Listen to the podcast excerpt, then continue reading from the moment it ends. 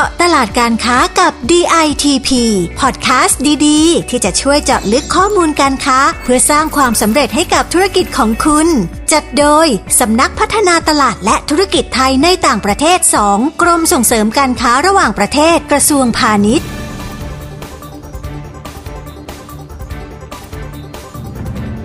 สวัสดีค่ะ พบกับพอดแคสต์เจาะตลาดการค้ากับ DITP ซีซั่นที่ 5 นะคะ กับดิฉันเกียรติกนกศรีพุทธางกูล นักวิชาการพาณิชย์ชำนาญการค่ะ คุณผู้ฟังคะตั้งแต่เกิดสถานการณ์โควิด -19 นะคะ คนอเมริกันเนี่ยก็อยู่ติดบ้านกันมากขึ้น ทั้งทำงานที่บ้าน กินข้าวสังสรรค์ที่บ้าน ก็เลยทำให้ตลาดสินค้าของใช้ในบ้านนะคะ เติบโตขึ้นเรื่อย ๆ เลยค่ะ ดังนั้นค่ะ คุณผู้ฟังวันนี้เราจะไปเจาะตลาดนี้กันนะคะ วันนี้เราอยู่กับพออเกตสุรีวิจารณกรนะคะ ผู้อำนวยการสำนักงานส่งเสริมการค้าในต่างประเทศ ณนครนิวยอร์กสหรัฐอเมริกา สวัสดีค่ะผอ.สวัสดีค่ะ คุณเกศกนกค่ะ ค่ะผอ.คะตามที่เกริ่นไปตอนต้นนะคะ คุณผู้ฟังน่าจะอยากรู้กันแล้วนะคะว่าตลาดสินค้า Houseware ในสหรัฐเนี่ยที่เติบโตขึ้นเนี่ยได้อานิสงส์มาจากช่วงการแพร่ระบาดของโควิด -19 ใช่ไหมคะผอ.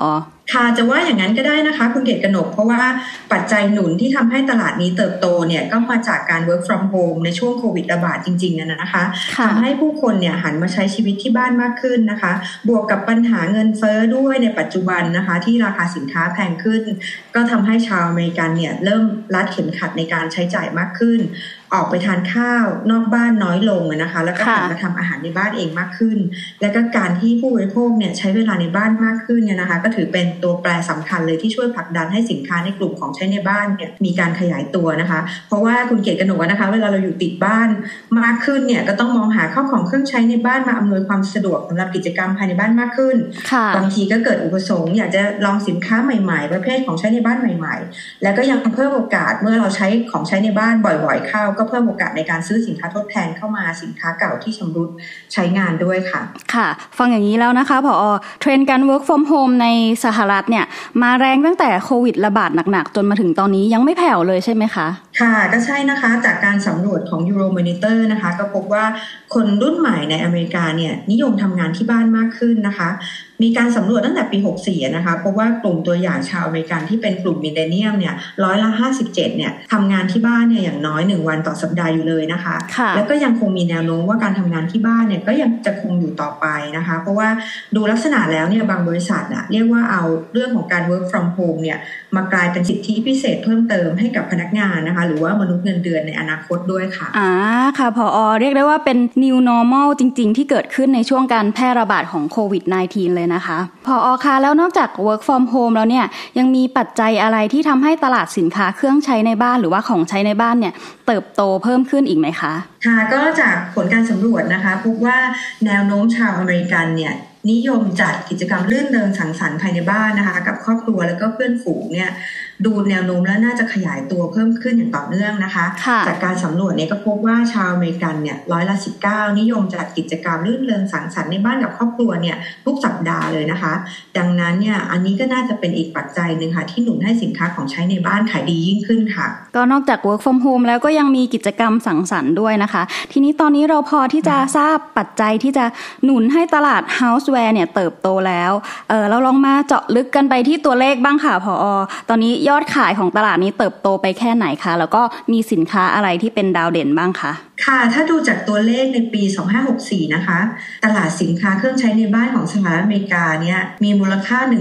17,400 ล้านเหรียญสหรัฐนะคะ เติบโตขึ้นร้อยละ 6.2 เมื่อเทียบกับปีก่อนนะคะ ส่วนสินค้าที่เป็นดาวเด่นในกลุ่ม Houseware เนี่ย ก็ต้องยกให้สินค้าในกลุ่มอุปกรณ์ประกอบอาหารนะคะ หรือ Kitchenware ค่ะ เพราะมีสัดส่วนมากที่สุดนะคะ โดยมีมูลค่าการจำหน่ายอยู่ที่ 12,049 ล้านเหรียญสหรัฐค่ะ แล้วก็มีการขยายตัวจากปีก่อนที่เป็นร้อยละสุดสองค่ะ ฟังแล้วนะคะชาวอเมริกันเนี่ยก็เป็นพ่อครัวแม่ครัวสายอุปกรณ์เหมือนกันนะคะเนี่ยตัวเลข kitchenware สูงทีเดียวเลยค่ะเพราะค่ะแล้วนอกเหนือจาก kitchenware ล่ะคะ ยังมีสินค้ากลุ่มไหนที่มาแรงในสหรัฐอีกบ้างคะค่ะและเป็นสินค้ากลุ่มที่รองลงมานะคะ จะเป็นสินค้าเกี่ยวกับการรับประทานอาหารค่ะหรือ dining นะคะ กลุ่มนี้จะมีมูลค่าอยู่ที่ 5,400 ล้านเหรียญสหรัฐนะคะ ขยายตัวเพิ่มขึ้น 6%ค่ะ ซึ่งในหมวดนี้สินค้าที่น่าจับตามองนะคะจะเป็นพวก beverage ware ค่ะ หรือว่าภาชนะบรรจุเครื่องดื่มค่ะ มีการเติบโตแบบก้าวกระโดดเลยนะคะ ส่วนหนึ่งเนี่ยเรียกว่าได้รับแรงหนุนจากกระแสการรักโลกค่ะ ค่ะ แล้ว beverage ware แบบไหนอะคะผออที่จะตอบโจทย์เทรนด์รักโลกของคนอเมริกันนะคะ คนอเมริกันนะคะ โดยเฉพาะคนรุ่นใหม่เนี่ยส่วนใหญ่เนี่ยมักจะมองหาภาชนะบรรจุเครื่องดื่มนะคะ beverage ware เนี่ยหรือบรรจุภัณฑ์ที่ใส่อาหาร หรือที่เรียกว่า food storage เนี่ยนะคะ มักจะมองหาแบบที่ใช้ซ้ำได้ค่ะ จากการสำรวจเนี่ยพบว่าร้อยละ 35 ของคนกลุ่มรุ่นใหม่นะคะ มีความเชื่อว่าเขาเนี่ยสามารถที่จะสร้างความแตกต่างให้กับโลกได้นะคะ ผ่านการเลือกซื้อสินค้าที่เป็นมิตรต่อสิ่งแวดล้อมค่ะ ดังนั้นผู้บริโภคชาวอเมริกันนะคะ โดยเฉพาะคนรุ่นใหม่เนี่ยมีแนวโน้มที่จะซื้อผลิตภัณฑ์ บรรจุภัณฑ์เนี่ยที่สามารถนำมาใช้ซ้ำเพิ่มมากขึ้นเรื่อยๆค่ะ นอกจากบรรจุภัณฑ์ที่นำมาใช้ซ้ำได้แล้วนะคะ บรรจุภัณฑ์ที่ควบคุมอุณหภูมิได้เนี่ยก็ตอนนี้กำลังเป็นที่นิยมมากค่ะเพราะว่าสามารถที่จะรักษาคุณภาพความสดของอาหารและเครื่องดื่มได้ยาวนานนะคะค่ะดังนั้นเนี่ยบรรจุภัณฑ์ประเภทพวกนี้เนี่ยต่อให้ราคาสูงนะคะ ผู้บริโภคก็ยอมจ่ายค่ะโดยมีการคาดการณ์ว่าในปี 2569 นะคะ สินค้าในกลุ่ม beverage ware เนี่ย น่าจะมีการขยายตัวถึงร้อยละ 11.4 นะคะ เมื่อเทียบกับปี 2564 และก็รวมถึงบรรจุภัณฑ์อาหารนะคะ ด้วยคาดว่าน่าจะมีการขยายตัวมากขึ้นเช่นกันอยู่ที่ประมาณร้อยละ 10.2 เลยค่ะค่ะเทรนด์สินค้ารักโลกแล้วก็สิ่งแวดล้อมนะคะพอในอเมริกาเนี่ยก็มาแรงมากๆเลยนะคะ จนได้ยินแล้วเนี่ยคนอเมริกันถึงกับยอมจ่ายแพงขึ้น เพื่อที่จะได้ใช้สิ่งของเหล่านี้ด้วยนะคะ แต่จากสถานการณ์เศรษฐกิจในตอนนี้นะคะ ถ้ามีตัวเลือกที่ราคาย่อมเยาวกว่า ชาวอเมริกันก็จะหันไปเลือกใช่ไหมคะ ค่ะใช่เลยค่ะ ก็อย่างที่ทราบนะคะ ตอนนี้สถานการณ์ของสหรัฐอเมริกาเนี่ยเผชิญกับปัญหาเงินเฟ้อค่อนข้างสูงนะคะ แล้วก็ราคาสินค้าเนี่ยแพงขึ้นมากนะคะดังนั้นคนอเมริกันเนี่ยก็จะมีการใช้จ่ายอย่างระมัดระวังมากขึ้นนะคะ เริ่มมองหาทางเลือกสินค้าที่มีราคาถูกกว่า ราคาย่อมยาวกว่านะคะ ก็ทำให้สินค้าในกลุ่มของที่เราเรียกว่า private brand นะคะ หรือ house brand เนี่ยของทางห้างหรือทางซูเปอร์มาร์เก็ตเนี่ย เข้ามาตีตลาด แบรนด์ที่มีชื่อเสียงมากยิ่งขึ้นนะคะ โดยจากข้อมูลสำรวจของ Euromonitor เนี่ยพบว่าร้อยละ 30 ของผู้ตอบแบบสอบถามเนี่ยนิยมซื้อสินค้า houseware เนี่ยนะคะ กับแบรนด์ที่มีชื่อเสียงและเป็นที่รู้จักนะคะ แต่ อีกตัวเลขหนึ่งน่าสนใจไม่น้อยนะคะ ก็คือว่ามีจำนวนคนอีกกลุ่มหนึ่งเนี่ยนะคะ ประมาณร้อยละยี่สิบสี่ซึ่งใกล้เคียงกันนะคะ สนใจเลือกที่จะเลือกซื้อสินค้าประเภท private brand หรือ house brand ค่ะก็คนก็นิยม house brand หรือ private brand เพิ่มมากขึ้นเรื่อยๆค่ะ ค่ะ แต่เหตุผลทางด้านราคาอย่างเดียวอะค่ะผอ.ก็ไม่น่าจะเพียงพอที่จะให้คนอเมริกันเนี่ยตัดสินใจซื้อสินค้าใช่ไหมคะ ใช่ค่ะ ส่วนใหญ่ผู้ค้าปลีกหรือห้างร้านนะคะ หรือว่าซูเปอร์มาร์เก็ตยุคใหม่เนี่ยที่เขาทำสินค้าออกมาเนี่ย เขาก็มักจะเน้นกลยุทธ์ที่ถูกและดีด้วยนะคะ นอกจากราคาที่เป็นมิตรแล้วเนี่ยก็มักจะมีการปรับปรุงคุณภาพอยู่เรื่อยๆนะคะ โดยเฉพาะการออกแบบเนี่ยจะปรับปรุงให้ดีขึ้นนะคะทำให้ชาวอเมริกันเนี่ยตัดสินใจซื้อได้ง่ายขึ้น ก็อย่างเช่น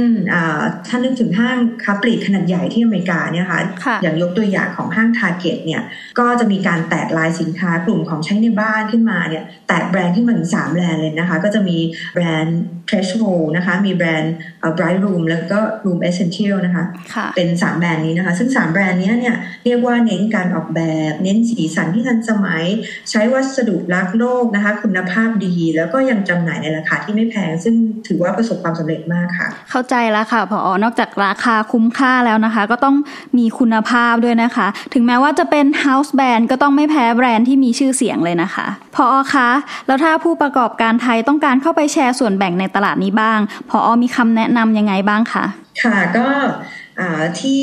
จำเป็นแน่นอนก็คือเราจะต้องพัฒนาสินค้าให้มีคุณภาพดีนะคะคะแล้วก็ที่สำคัญอีกอย่างหนึ่งก็คือราคาเนี่ยก็ต้องสมเหตุสมผลเรียกว่าคุ้มค่านะคะ เมื่อลูกค้าซื้อสินค้าของเราไปนะคะคะแล้วก็ต้องยอมรับว่าในระยะหลังเนี่ยนะคนอเมริกันมักจะตัดสินใจซื้อของใช้ในบ้านเนี่ยจากความชอบนะคะ จากความรู้สึกมากกว่าความจำเป็นนะคะ เพราะฉะนั้นเนี่ย การนอกจากที่เราจะต้องเน้นเรื่องของฟังก์ชันการใช้งานที่ใช้งานได้ได้ดีแล้วนะคะสิ่งสำคัญอีกอย่างหนึ่งเนี่ยที่จะต้องเรียกว่าคำนึงถึงเลยเนี่ยก็คือจะต้องมีการออกแบบที่ดีนะคะ มีรูปลักษณ์ที่สวยงาม เรียกว่ามีรูปลักษณ์ที่ดึงดูดใจทันสมัยนะคะ ใช้โทนสีที่สอดคล้องกับเทรนด์สีของตลาดโลกนะคะ รวมถึงสินค้าเนี่ย ก็ต้องมีเรื่องของการรักโลกเข้ามาเกี่ยวข้องด้วยนะคะ ก็จะทำให้สินค้าของเราเนี่ยน่าสนใจ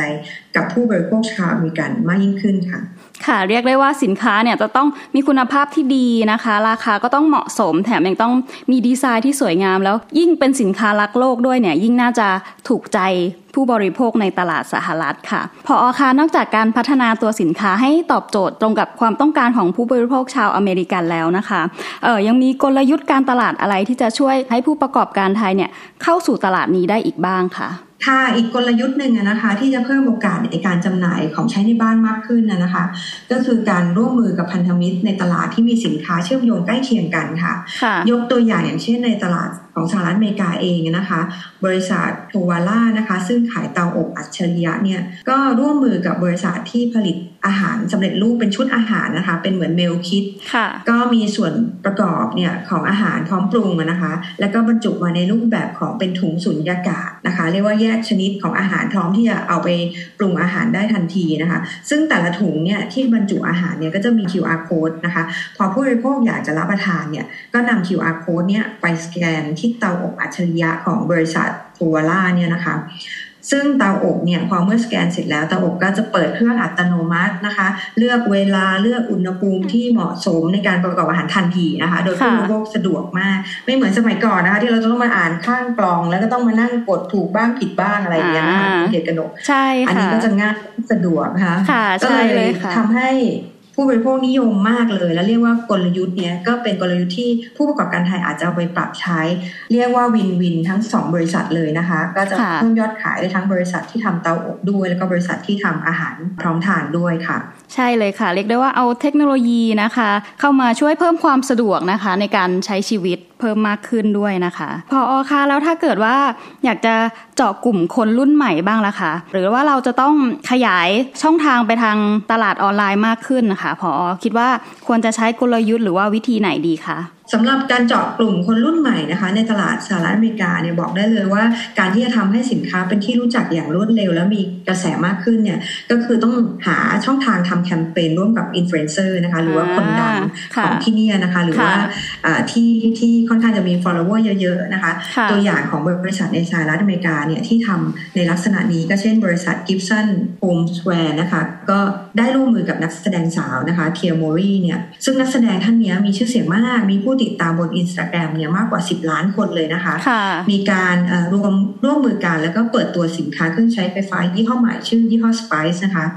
ซึ่งสามารถเจาะฐานลูกค้าที่เป็นกลุ่มแบบคนรุ่นใหม่ได้เป็นอย่างดี เพราะว่าเนื่องจากตัวศิลปินเองด้วยนะคะ นอกจากนี้ก็ยังมีการใช้ช่องทางออนไลน์ในการประชาสัมพันธ์นะคะ เรียกว่าได้รับผลตอบรับดีมาก แล้วก็คนรุ่นใหม่นิยมมากเลยค่ะ ค่ะ เห็นด้วยเป็นอย่างยิ่งเลยค่ะผอเพราะว่าตอนนี้นะคะ เห็นดาราหรือว่าคนที่เราชอบใช้อะไรนะคะ เราก็อยากจะใช้ตามตลอดเลยค่ะค่ะ